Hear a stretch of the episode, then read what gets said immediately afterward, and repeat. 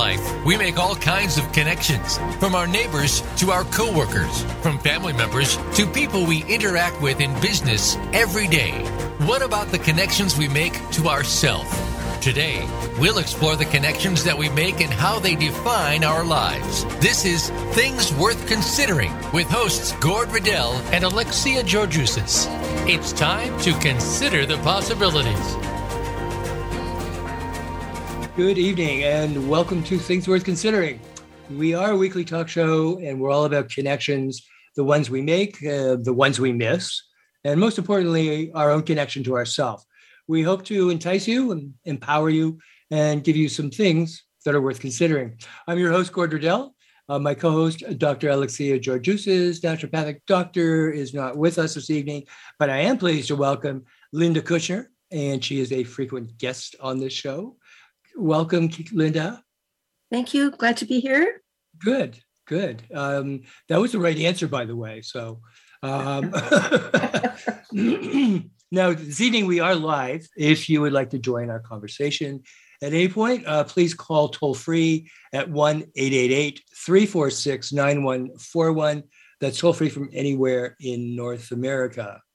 Um, now, I guess let's start off with first of all, um, Happy New Year to everybody. This is our, our New Year show or post New Year show, the first one of the year. Let's put it that way. Um, it's also the beginning of my fourth year um, having this show. I first broadcast on the 3rd of January in 2019.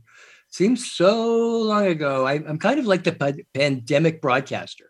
Um, the show is just a little bit older than the pandemic we find ourselves in. Um, but I have met and interviewed so many great people, and I just want to thank them for appearing on the show. Now, Linda is a registered psychotherapist. She is a spiritual director, a Reiki master, and a life coach. She's also an avid lifelong learner from courses to books to attending all the conferences she can attend. Uh, she's an accomplished instructor and also holds a position of registrar and managing director at the Transformational Arts College. Now, tonight, we're going to be discussing what have we learned from the pandemic. Um, as we're close to entering year three, frightening um, we looked uh, at a number of sources, and we'll share those with you to see what they're saying and um, um, what issues you know they're they're identifying around the new year, um, but also some of our own learnings. So, Linda, let me ask you, what have you learned so far in this pandemic? Well, for me, the pandemic really highlighted what I believe that we're all interconnected, although we're not the same. And certainly our experience of the pandemic is different across society, nations, continents. I, I did learn how important my community and my connections are to me when we had to go into isolation more than once. Right. Welcome then, back. and then it affirms that butterfly effect that what happens in one part of the world has an effect on the rest of the world wow, I learned to surrender. I have to surrender to what's happening, to uncertainty, work on staying present, stay in the moment, like all of our teachings, of course, at the school. Of course, of course. and that's where the serenity prayer comes in handy, right? I yeah. learned I had to decide to call on my resilience while at the same time incorporating self-care, whatever right. that you know would mean for me and then i guess it brought me like many you know to further contemplation. I've always been one to reflect and contemplate look at things like purpose and consciousness and spirituality the impermanence of life right? Um, seeking meaning of course. So it was another opportunity to go deeper and focus on what's important. There's uh, there's almost a resignation in your voice um, which i find kind of amusing. You know it's like and to go deeper. Um, and it's so ongoing. it is so ongoing. However, you you've been using the last last week or so great word before we were put into lockdown again. Uh, pivoting. Yes. Here I pivot again, and I think that's such a great word because that's what it's demanding of us is our ability, and that's the resilience is our ability to okay today it's this pivot today it's this you know pivot it's kind of like a basketball game or something. You know, it's like you're out there, you're moving the ball down the court, and it's like pivot, someone's in the way. Um, I just thought it was a great, uh, uh, you know, just a great word. So yeah, definitely. yeah, yeah. Those are, I think, those are important uh, lessons. They're, they're certainly repeating through people who are taking the time to you know, to ask themselves that question. You know, I think, um, you know, for myself, I know you're going to ask me this, so um, I think I learned um, by observing how fear is so divisive. How fear, um, when people go into that state, really push other people away. Um, so it's divisive, not only in terms of our relationship to people and our connections, but our connection to ourselves. We become very divided inside. because um, because I happen to believe that you know fear contracts us. It makes us like get smaller and smaller, and so we have like almost like a smaller space that we've got to move around in, and you know fear just cuts it up even more. So it's like it's a very difficult space to move around in. And that's know? exasperated by physical space, right? When we're isolated, we can't go out, we're stuck inside. Absolutely. Absolutely. You know, um, now I think I also discovered that I'm much more of an introvert than I realized. I'm I always define myself as an extroverted introvert. Um, in other words, I can go into front of a class or an audience and I'm fine. Um, but my preference is in terms of where do I recharge, and that's by myself. Um, or in my home or, or whatever. Um, it's not always necessarily alone, but it's certainly away from, you know, the maddening crowd. Um, that uh, you know, that's that is where I recharge. So there was almost like a almost like a sense of relief in the first while of lockdown. You know, it was like, oh, here I am in my little sanctuary. But my sanctuary got smaller and smaller. Um, you know, and and uh, then that became, you know, sort of problematic. So I have to agree with you completely. Our community, our connections are just, you know, so important. Um, I watched mine shift somewhat in terms of both of my brothers moved away from the city. Uh, one lived just outside the city, one lived in the adjoining city, like you know, Mr. Mississauga, as I call it. Um, but they've all moved up way up north now, and uh, um, one's in the middle of a wilderness area, and the other one's in a you know a little bit closer, but still, it's a drive and a half, as far as I'm concerned. Who hates driving to get there? So, um, you know, I think I think my family, all that's left is my niece, and uh, you know, her her uh, husband to become someday when they allow weddings again, poor people, they've cut, they've had to cancel their wedding twice so far. So, anyways, um, um, but yeah, that connection, you know, with people, I think is is really really so really important. I have a sense that that's true for a lot of families as well. I myself have friends who've moved away. They're they left the city. They said, "That's it. I'm out of here." I'm out of here. Now, now there's a distance involved, even if we could get together, right? Yeah, yeah. I mean, it's not like you know um, you know, when when uh, my youngest brother was was nearby, then I could just like, you know, I could go over there probably within 40 minutes, say, you know, on public transit. Um, as one who does not have a car to save the environment and to save my nerves. Um, but um, now it would be close to two hours, you know, to, to get there. The other one's probably closer to four hours. He's that far north. He sent me pictures today saying, we just had our first major snowfall. I mean, it was stunningly beautiful. And I was like, so glad I wasn't there. Um, so let's look at some of the people that, um, I mean, there's lots, and lots more I could go on about. Uh, I'll maybe say something at the end. Um, that, you know, I thought maybe what we do is, first of all, because this is a medical, you know, issue with the pandemic, as to what are the medical people saying?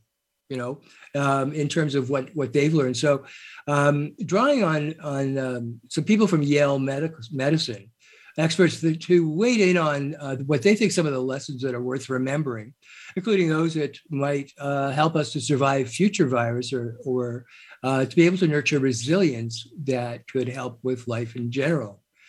So the first one was interestingly, masks are useful tools. You know, um, one of the things about masks is, you know, I know the Asian population in in Toronto, where we're broadcasting from, um, it was it's not unusual to see an Asian person wearing a mask. I'm not talking about right now. I'm talking previously, and and it it actually comes from when SARS in 2003 broke out, and it then became simply part of their culture that if you you know had a runny nose or a cold or whatever you just automatically um, put on, which is so polite, you just automatically put on a mask. And that in its, you know, that's brilliant You what know? a great idea. we don't do that. I have friends, I've had friends now saying you know what, when this is all over, I'm still not leaving home without a mask, you know? Um, and if you don't feel well, you know, the other thing with the mask is then don't go to the party. You know, you've got to stay home. I, I think that the masks, maybe if nothing else, might be making us more aware of being considerate. You know, there's nothing worse than like, I don't know, going to church, going to a, a play, you know, and you hear in the background, you know, and you're just like, oh my God, I can feel it falling down the back of my neck, you know, kind of thing. What if we actually wore masks when we have common cold or when we have what will probably become the common COVID? Um, you know? It's certainly changing that mindset that used to be about oh, you're going to have to go to whatever, whether it's work or the party or the concert, even though you're sick. You're supposed to, you know, barrel through and meanwhile coughing your germs all over everybody. Exactly. mindset. Yeah. Yeah. Well, I think that mindset needs to change. And I think maybe what needs to change is, is that employers need to be able to give uh, time off for illness. Yes, definitely. Which, yeah. which is not you know, which is not the norm. Maybe if you're unionized or you have somewhat an enlightened employer, but otherwise, you know, most people don't get paid for anything.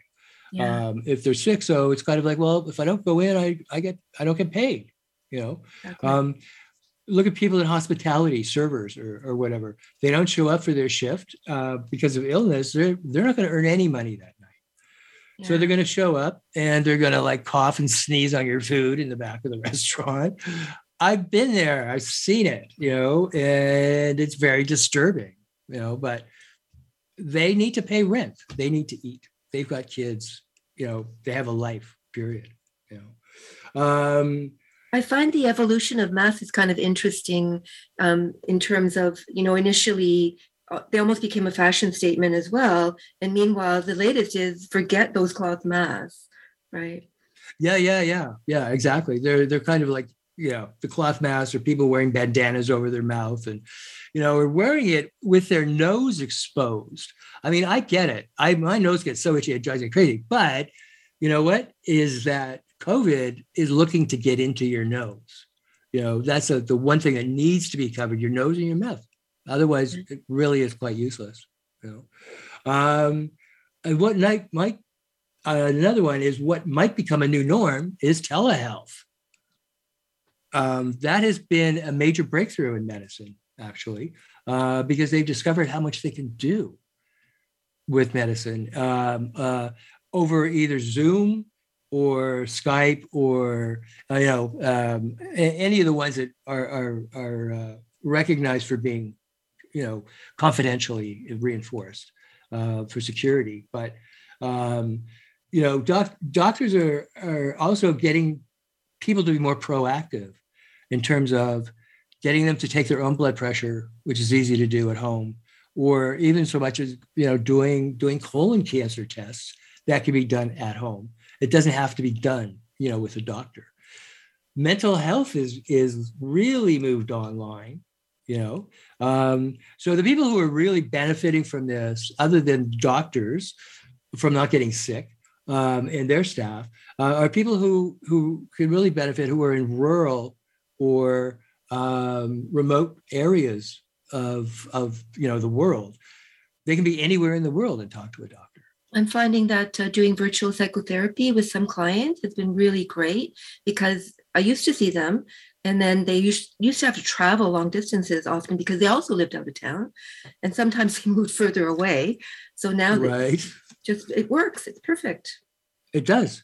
It yeah. does. You know, um, I I mean I know that there are some safety requirements in terms of you know making sure that we we know if anything goes wrong when we're doing it at a distance you know who to call what their emergency numbers are what their emergency um, you know um, uh, services would be you know not everywhere is 911 in this world yeah. um, you know and how to be able to access all of that for people so um, you know, I think it is. I think it's a it's a it's a great a great way, and it, it actually they they cottoned onto this really quickly and switched over very fast. Um, vaccines they can be very powerful tools. Um, if nothing else, you know what they're saying is to motivate people to keep up with our our our vaccines, even as adults.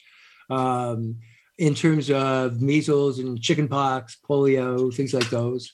Um, you know, we have to remember that not all viruses are going to get a vaccine either. You know, this is coming up on 40 years of HIV being present worldwide as a pandemic, and we still do not have a vaccine after 40 years. So, something to remember that it's not there for everybody. No, for, for, for every for every virus. It seems yeah. incredible considering how you know we move forward so quickly with the COVID vaccines. Yeah, yeah, but the HIV has just not been able to be uh, conquered quite yet.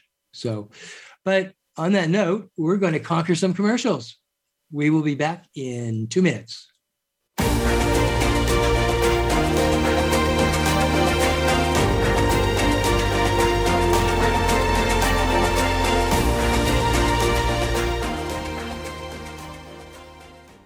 Become our friend on Facebook. Post your thoughts about our shows and network on our timeline. Visit facebook.com forward slash voice America.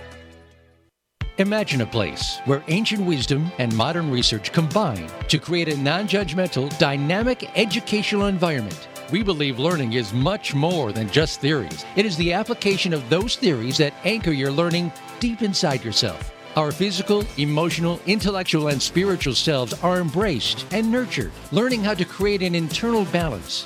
This is Transformational Arts College of Spiritual and Holistic Training. Since 1988, we continue our mission of spiritually focused education for all who seek. We offer integrative personal development and professional training in spiritual psychotherapy, holistic healthcare, spiritual director, coaching, and esoteric studies. We are located in Lawrence Park in Toronto on Yonge Street, north of Lawrence Avenue. It's easy to get to and harder to leave. Visit our website at transformationalarts.com or inquire at TAC at transformationalarts.com or call us toll free at 1 888 TAC SELF.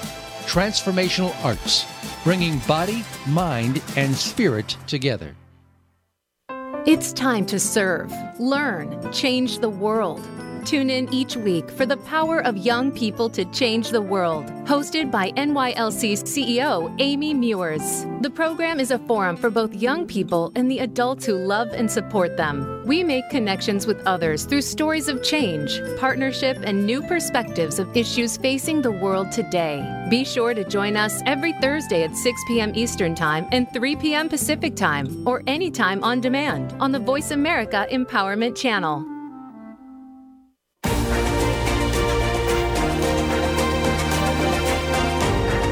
Are listening to Things Worth Considering with Gord Riddell and Alexia Georgiousis. We'd love to hear from you via email to info at spiritgrows.ca. That's info at spiritgrows.ca. Now back to Things Worth Considering. Hi, welcome back. I'm here with Linda Kushner. And, um, you know, the, the name of this episode is uh, Looking Back Going Forward and that's what we're doing is we're looking back to see what other people and ourselves have learned from what's going on with the pandemic at this point. So linda what were you going to talk about? Definitely we know everyone is not treated equally especially in a pandemic we certainly learned that racial and ethnic minority groups, especially, have had disproportionately higher rates of hospitalization for COVID 19 than non Hispanic white people in every age group. And many other groups, of course, faced higher levels of risk or stress. We were told to work from home, and you needed to have a job first to do that. Uh. You needed to go into your, be in a house. you need to have a computer you know, otherwise it was not going to work. And uh, Dr. Juthani said that many people who were well off were able to do that, but they still needed to have food, and that required the grocery store workers and truck drivers. And of course, nursing home residents still needed certified nursing assistants coming every day to work for them and bathe them. You know, all of our, you know, frontline workers, they needed to be on site, right? Absolutely. Yeah. Yeah, it's kind of hard to check out groceries sitting at home. even if you have the job and a computer. um, yeah, you know, I I think that certainly uh, I'll, I'll, everyone is not created equally. I really want to put in there's racial and ethnic um, uh, minority groups for sure, but also aging people, and mm-hmm. that's and that's the number of, of older people, our elders who died at the beginning of this pandemic is disgusting. Um, you know, and there's still there's still a oh yeah we should give them another injection. Um, i'm still concerned as to what's going to happen down the down the road you know? I i don't think that we give uh, you know elders enough uh, you know hell they've been here they've done all this for so long you know? Like why they should be at the top of the heap you know in their in their final years or, or whatever. Just because they're in a nursing home does not take away their value as a human being in any way, shape, or form. I absolutely agree, Gord. But unfortunately, you know, there's there's this um, approach that we have that we kind of put the elderly aside. You know, we don't even. Well, you know what? We put everything aside. If it's yucky and it doesn't suit what we like, and I've said this before, if we don't like it, we move it to somewhere else. Yeah. Childbirth used to happen at home, but that's kind of a bit yucky sometimes. You know, it stains the sheets, the, you know, move it to the hospital. Um, you know, when we get sick, we go to the hospital. We're getting home care, getting a doctor to come and check you out is hard enough, um, if ever. Uh, you know, and then and then you know, as we get sick, we're in the hospital. From there, we might go into long-term care. Um, and and ultimately even even death you know we we have after we've died we have a home for that too uh, called the funeral home that we move bodies to. It's sure. still in europe. It's done in the home. The body is in the home you know? And so we've taken things that are miraculous which i believe birth is and i believe death is because they're both so mysterious. And we have just moved it all away. And now we we are a death denying culture, and we're totally disconnected from absolute functions of life. You know, yeah. Eh, if we can if we can do anything from this, is to go back to being human. And that is to reintroduce these kinds of things you know i mean i'm not saying let's set up a funeral home in our bed one of our spare bedrooms or something you know but you know, uh, it's it's um, we have so many sanitized laws that actually just create jobs, but it disconnects us from our humanity. That's my belief. You know, I think I'm encouraged a little bit by there are some outliers who actually are choosing to do things like have the body in the home and have the visitation in the home, but it's few and far between because it's hard to do. Absolutely. Absolutely. It's hard to do because they don't allow it. The laws don't allow it, you know. And if it's after this many hours, then you have to go through the whole thing of, you know, draining the body of the blood and, you know, uh, formaldehyde and, uh, you know, that whole thing. Um, yeah, it, it is, it's made it very, very difficult, you know. Mm-hmm. Um, I think the, the next one is that we need to um, be able to take mental health much more seriously than it has been we're getting there. We're talking a lot more about it. Um, and and I think we're doing a lot. I, I, certainly applaud CAMH as being incredibly out there, um, which is you know sort of Canada's major research uh, mental health facility and training ground. Um, they do great, amazing stuff. Uh, I support them obviously, um, but you know it was found that the number of mental disorders that were on the rise before the pandemic is actually surging as people are having to also grapple with juggling work and children, job losses, isolation, the worst, and losing, you know, a loved one to COVID 19. Or isn't just it, isn't it like the second pandemic? Um, it, it is, uh, you know, in terms of mental health, it is. It is. I think that, you know, one of the other ones they identify as being, um, you know, sort of the big pandemic is loneliness. Yeah and loneliness has a has a, a huge huge uh, you know uh, function on our immune system. And there this is this is absolutely you know backed by all kinds of studies um, that you know it found that you know this the immune system is suppressed and that then becomes a precursor to some diseases you know. Um, even introverted people like me um, even the smallest circle is preferable to no circle at all you know um, when you know when i think of people um, sitting by themselves who can't leave for whatever reason their home. Maybe it's under order, but probably not. They choose not to. Um, I don't think there was a lot of reaching out around this. You know, I mean, I know. See, I live in a condo. It's supposed to be a community. It's not. It's like, okay, everybody, lock your doors.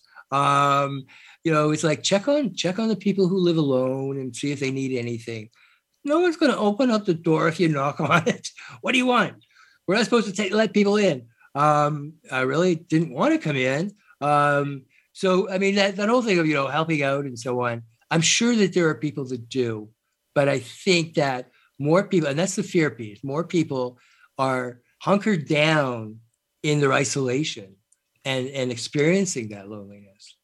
And it's not, it's not a very pleasant thing for anyone to have to go through. I certainly yeah. found that in my neighborhood too, that um, there wasn't a lot of reaching out. I mean, I reached out to the people that I knew, the other people I didn't know. Um, some of them, finally, when I was looking for a lost cat, I was able to knock on some doors. Give me and, my cat. not my cat, but someone else's. Um, right. But but there tends to be that kind of insular sort of um, tendency, even even in you know neighborhoods. Yeah yeah absolutely absolutely. And i think that this is um perhaps more of an urban issue. Um it always has been an urban issue you know it's like there's no lonelier place to be than in a city of 10 million people you know and not know anybody.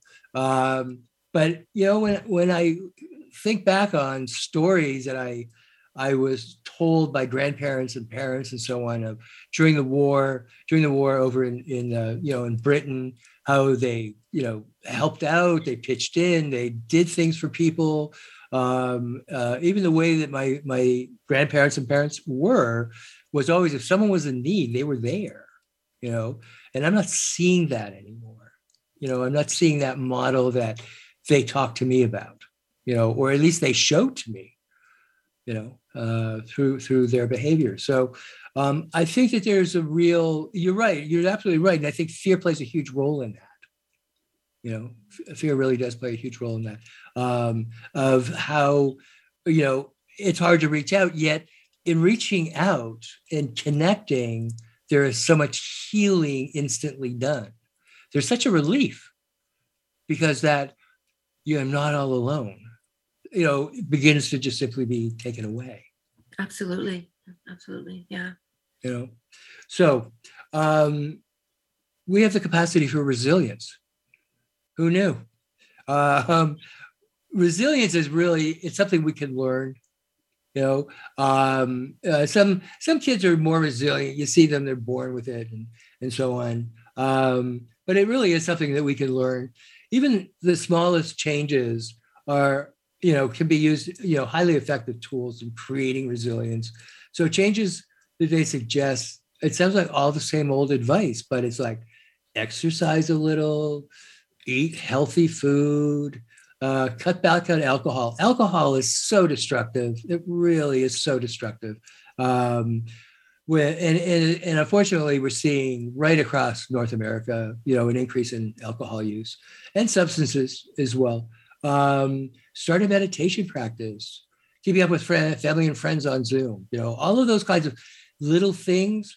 Um, and there has been so much research done on every single one of these items what good food does to you, what meditation can do, what walking can do. Doesn't mean going to a gym, just going walking, you know, get a puppy, take your dog for a walk, you know, have a child, take your child for a walk, you know, but um, I think anything like that is is um, goes towards creating that resilience. What what I found interesting, Gord, was that idea that because our ancestors went through hard times like war, you know, you know, horrible conditions. That yeah. resilience is actually inherent in us. It, it kind of runs through our ancestral lineage, and it's it's about accessing it. That it's there. Yeah, yeah, yeah, yeah. Absolutely, I believe that 100. percent You know, so yeah, it's like opening it up, and and uh, it's kind of like intuition. Everybody's got it. It ain't no gift. Everybody's got it, but some people it's more on the surface than others. You know, we we just need to open that up more. Yeah. You know, community is essential. But then so is technology. You know, this isn't about not being, not having technology or anything. Um, it's just that so much has been been, you know, we've become so aware that we really need other people. We really do. You know, that is what gives us the the the wherewithal, our mental health, in turn physical health because if your mental health isn't so good probably your physical health is going to deteriorate as well you know um, it's hard to be like really really healthy uh, in your body and not and, and really unhealthy in your mind uh, because they they will they will go against each other actually um, you know uh, people who have managed to maintain their social connections even if it's by use of technology at least they've kept in touch somehow.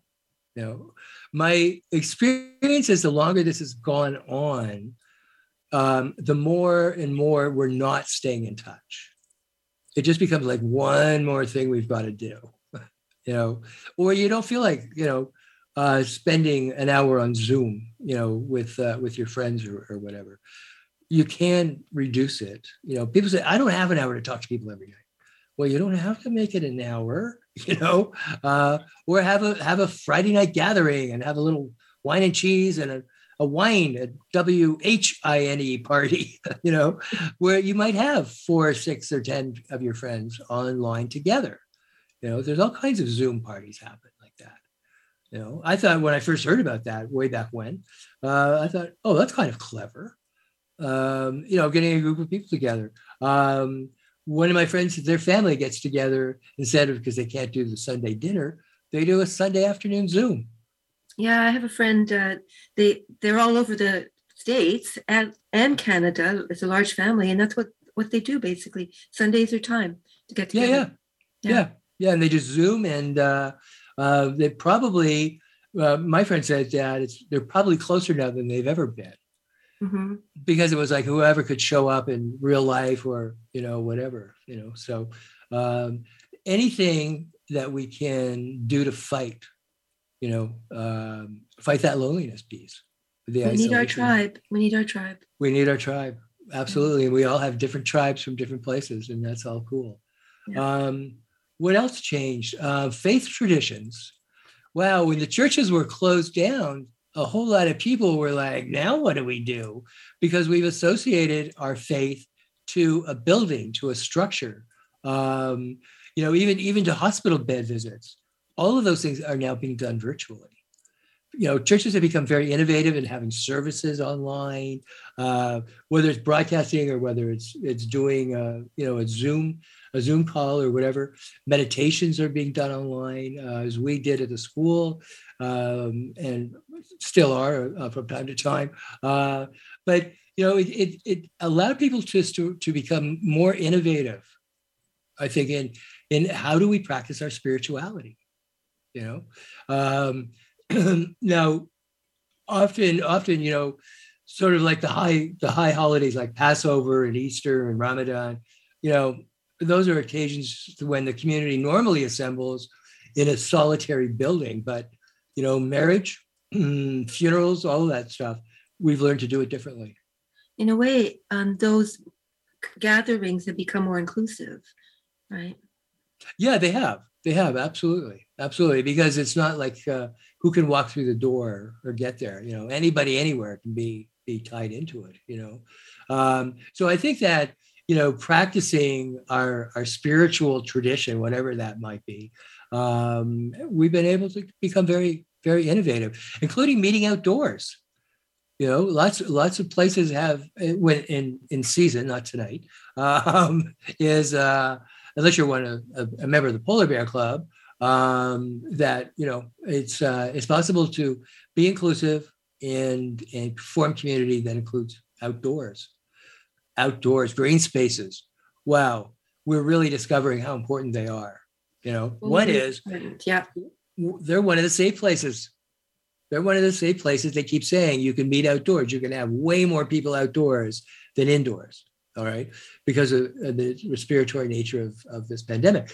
But um, you know, we we don't have tons of trees and and so on in some cities. You know, they're really that really is focused a, a really you know onto a really big problem um, that goes way beyond just this this current crisis, um, and that is, is that green spaces positively impact our health in a very positive way.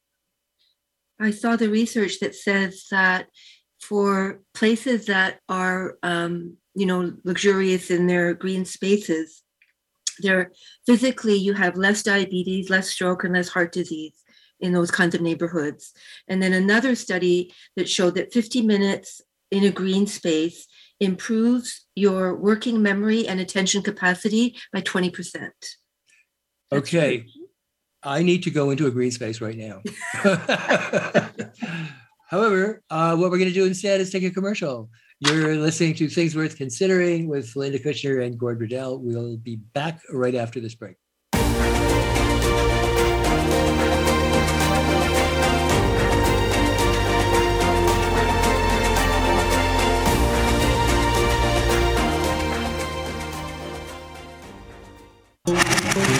Voice America is on your favorite smart speaker. If you have Alexa or Google Home, go ahead and give us a try. Hey, Alexa, play Finding Your Frequency podcast on TuneIn. Imagine a place where ancient wisdom and modern research combine to create a non judgmental, dynamic educational environment. We believe learning is much more than just theories. It is the application of those theories that anchor your learning deep inside yourself. Our physical, emotional, intellectual, and spiritual selves are embraced and nurtured, learning how to create an internal balance. This is Transformational Arts College of Spiritual and Holistic Training. Since 1988, we continue our mission of spiritually focused education for all who seek. We offer integrative personal development and professional training in spiritual psychotherapy, holistic healthcare, spiritual director, coaching, and esoteric studies. We are located in Lawrence Park in Toronto on Yonge Street, north of Lawrence Avenue. It's easy to get to and harder to leave. Visit our website at transformationalarts.com or inquire at TAC at transformationalarts.com or call us toll free at 1 888 TAC SELF. Transformational Arts, bringing body, mind, and spirit together. Unravel the mysteries of metaphysics every week on the Voice America Empowerment Channel. Join host Barb Crowley as she and her insightful guest share what's been learned behind the veil, going just beyond our five senses. Now you can see things with an entirely different point of view. Tune in for Metaphysics, A View Through the Veil, broadcasting live every Friday at 1 p.m. Pacific Time and 4 p.m. Eastern Time on the Voice America Empowerment Channel. Use it to explore your advantage and deeper understanding. It's your world. Motivate, change, succeed. VoiceAmericaEmpowerment.com.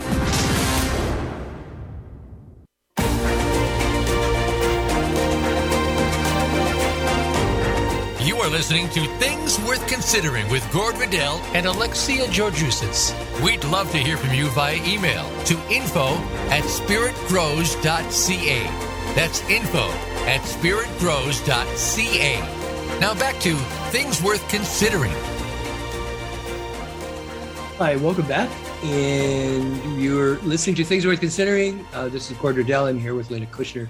Um, so we're going to um, go over some things that you know we've we've kind of covered some some pretty major areas. This is pulling a little tighter, hopefully. That these are things we really need to be aware of um, that we have learned, and it, just because we've learned, it doesn't mean that it's it's gotten better. But things that need to stay way at the begin. What is it? Not on the back burner, but on the front burner. Um, that need to be fixed uh, in our society. So the pandemic has exposed and worsened underlying inequalities in our healthcare system and society at large. um, as seen with higher rates of COVID 19 infection and death in communities of color. Uh, the crisis has also deepened that economic divide. There's no question about that. We've learned, you know. Um, eh, you know, I think that was probably one of the most important elements that came out of that was it really blew the whole thing of racism uh, um, and and the systemic nature of racism right up to the top of the heap. You know, uh, which I was very very happy it just see. can't be ignored anymore. It can't be. No. It can't be. You know, um, the pandemic has revealed the consequences of underinvestment in our public health prevention. Uh, slow and incomplete public health mandates um, has led to uh, ERs being overcrowded and unnecessary deaths taking place. Um, in the same way that slow and incomplete public health mandates led to long-term care facilities being overlooked and underfunded and many, many, many unnecessary deaths. You know, I think that's probably one of the saddest elements of this whole thing is, is what happened to our elders. Um, pandemic, you know, is the result of a fragmented and politicized public health response in a hyper-connected nation and globe and an absence of leadership at the top. In other words, healthcare became politicized. And that is like the worst thing. It makes me want to scream when I hear some of the our, our so-called leaders who come wandering back after you know they've had Christmas and New Year's, wherever they hit out, you know, and then say, okay, we're going to do another lockdown. They're not calling it that; they're doing a clampdown. Um, but I don't care what it's called. The fact is that politics should never, ever, ever have entered into this. This is a health issue. It is not a political issue. It's that it's that reluctance to fund healthcare adequately. We know it needs funding. We know that the nurses, you know, were starting to leave Canada before the pandemic. Oh, Right. long before. Yeah, And doctors, and doctors. and doctors. Yeah, Yeah, yeah. yeah. And Yeah. and uh, it just it's just not taken seriously enough that this is one of the most important areas of our life. It is our life. Yeah. Literally, it can Mhm. be. Literally, it can be our life. You know. Uh, but I, I think that when the politicization of healthcare is when the economics of a big business becomes more important than our kids. So here are kids like, nope, let's get them back into school. They need to be in school. Well, wow, you know, we had our first under four year old die of COVID you know Mhm. today or yesterday. Uh you know children are being you know infected because they've been in school. So you know i think that ego there's just no place for ego. There just is not in healthcare. Uh humility can be a very good learning tool. Um the pandemic demonstrated the damage that is wrought by poor communication and misinformation falsehoods about vaccine safety, the origins of the virus were pervasive. The latter fueled discrimination against Asians, you know, because somebody at the top kept saying it was the Chinese virus. Disgusting, Very disgusting. totally disgusting. Uh, and it has, and, and uh, I know that uh, Chinese or Asian Asian individuals have definitely been targeted you know, both in Canada and in the US, um, for you know, what, inventing a virus or something. I mean, there's all kinds of bullshit out there. Um, and that's exactly what it is. It's misinformation um, that we can't, we just can't do that. We can't allow it to be done. You know, the pandemic shows that these kinds of illnesses can inflict long-term damage on physical and mental health some of which may not yet even be fully understood. People who have what they call long COVID, uh, who suffer months and months later with uh, you know all kinds of things like headaches and and so on. Uh, the the long haul syndrome, uh, suffering persistent debilitating dizziness, forgetfulness, fatigue. You know, uh, this isn't like a just a, a, lighter thing. We don't know yet, for instance, what's happening right now in terms of how does that affect long term. We know people aren't dying as quickly. We know that people are are going to the hospital. Uh, that that is is definitely a huge issue. An awful lot of people all at once going to the hospital is what is you know overwhelming us. Um, you know, the pandemic showed how hard hit communities can be resilient through collective mobilization and mutual aid. And that's sort of what I mentioned earlier on that local communities rally to help those in need, such as through food banks and through community refrigerators. I love the idea of the community refrigerator when they appeared in town. You know, you could you could take something in, out of the refrigerator, and then when you can, you go and you put something back in the refrigerator.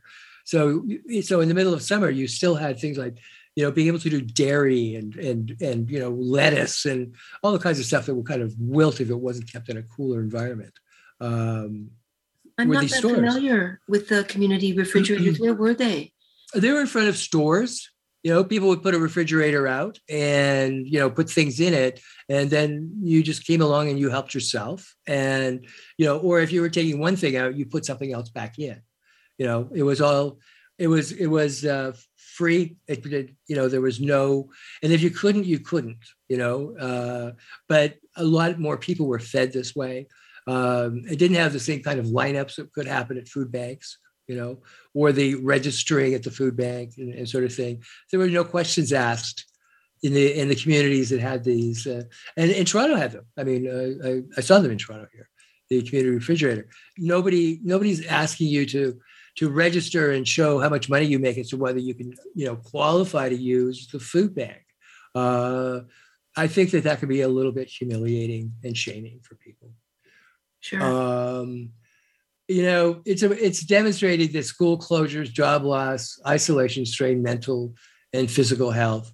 You know, on the other side of that, though, is that some businesses and schools have found ways to reinvent themselves. Probably the biggest one is is that being able to just take everything and put it online.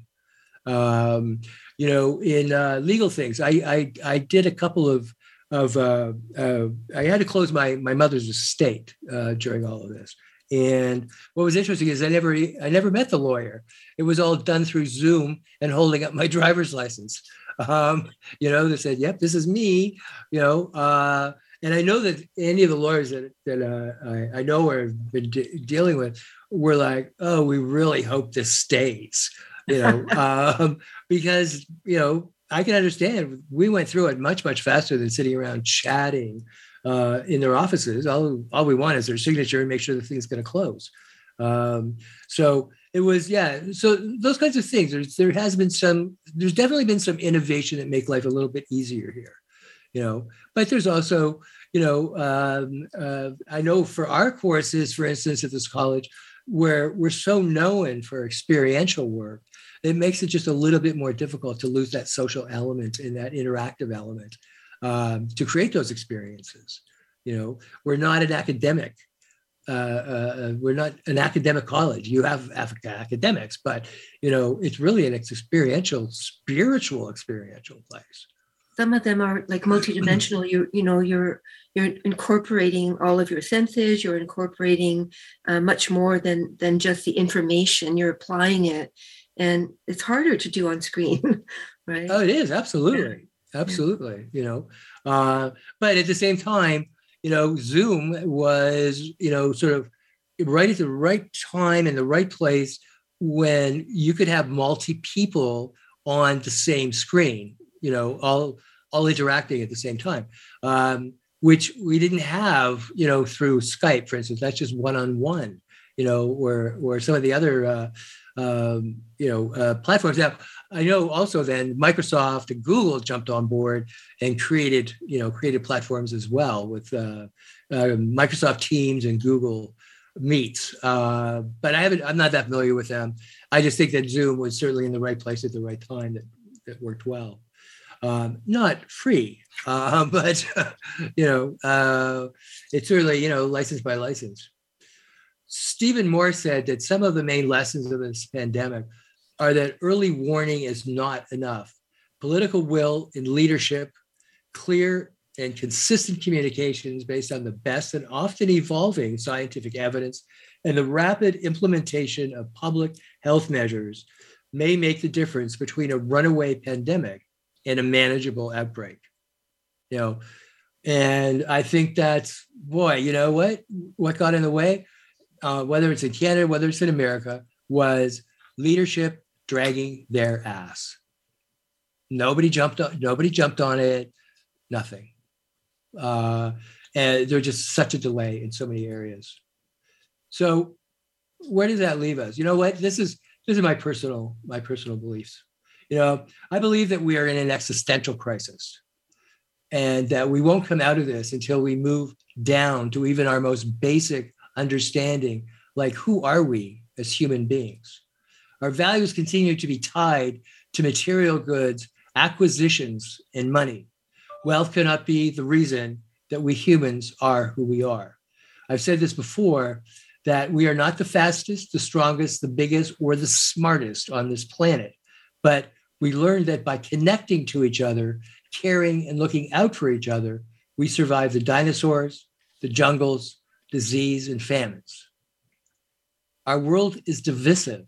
It is the shadow of our worst traits. We need leaders who can lead and not be looking over their shoulder and lying to hold prestige jobs and titles. Respect is earned. Most have done little to be respected. I really think that we're in a very much in an existential crisis right now. You know, so uh, I don't know. Is there anything you want to add? We're coming up to the end. I'm seeing by the little clock on the wall.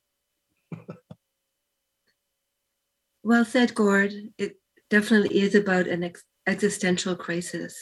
Uh, yeah. you know, this is our opportunity to embrace what we've learned and then to move forward in positive ways. Right. We just have to take it. We, and Yeah. our leaders have to take take that opportunity too. Well, exactly, exactly. I think that maybe we need new leaders. you know, and um, you know, although as I said at the very top of the broadcast, that you know, uh, I was very moved by by the the strength of, of Mr. Biden and uh, what he said today. And it's it's one year to the day, but still, you know, it's still uh, he said it, and uh, he named. He didn't name it, but he may as well have. Uh, I think he did a great job. You know, I wish I had seen uh, uh, Miss Harris. So uh, we will be back here next week, and uh, at eight o'clock. For those who are celebrating in Orthodox Christianity, tomorrow is your Christmas day. So I wish you a very Merry Christmas. And uh, I've been waiting for to tomorrow. When it's over, then I can finally take my Christmas tree down. I always wait to the end of Orthodox Christmas. So just in case there's another turkey coming my way. Um, but so Linda, thank you for being here. Thank you. Merry Christmas, everyone. yes, yes, you celebrated that with your dad. Yeah. Um, and hopefully, um, uh, Alexia will be joining us again next week. If not, uh, I will be back here 8 p.m. every Thursday. This is Things Worth Considering. I'm Gord Riddell. Have a great week and stay well.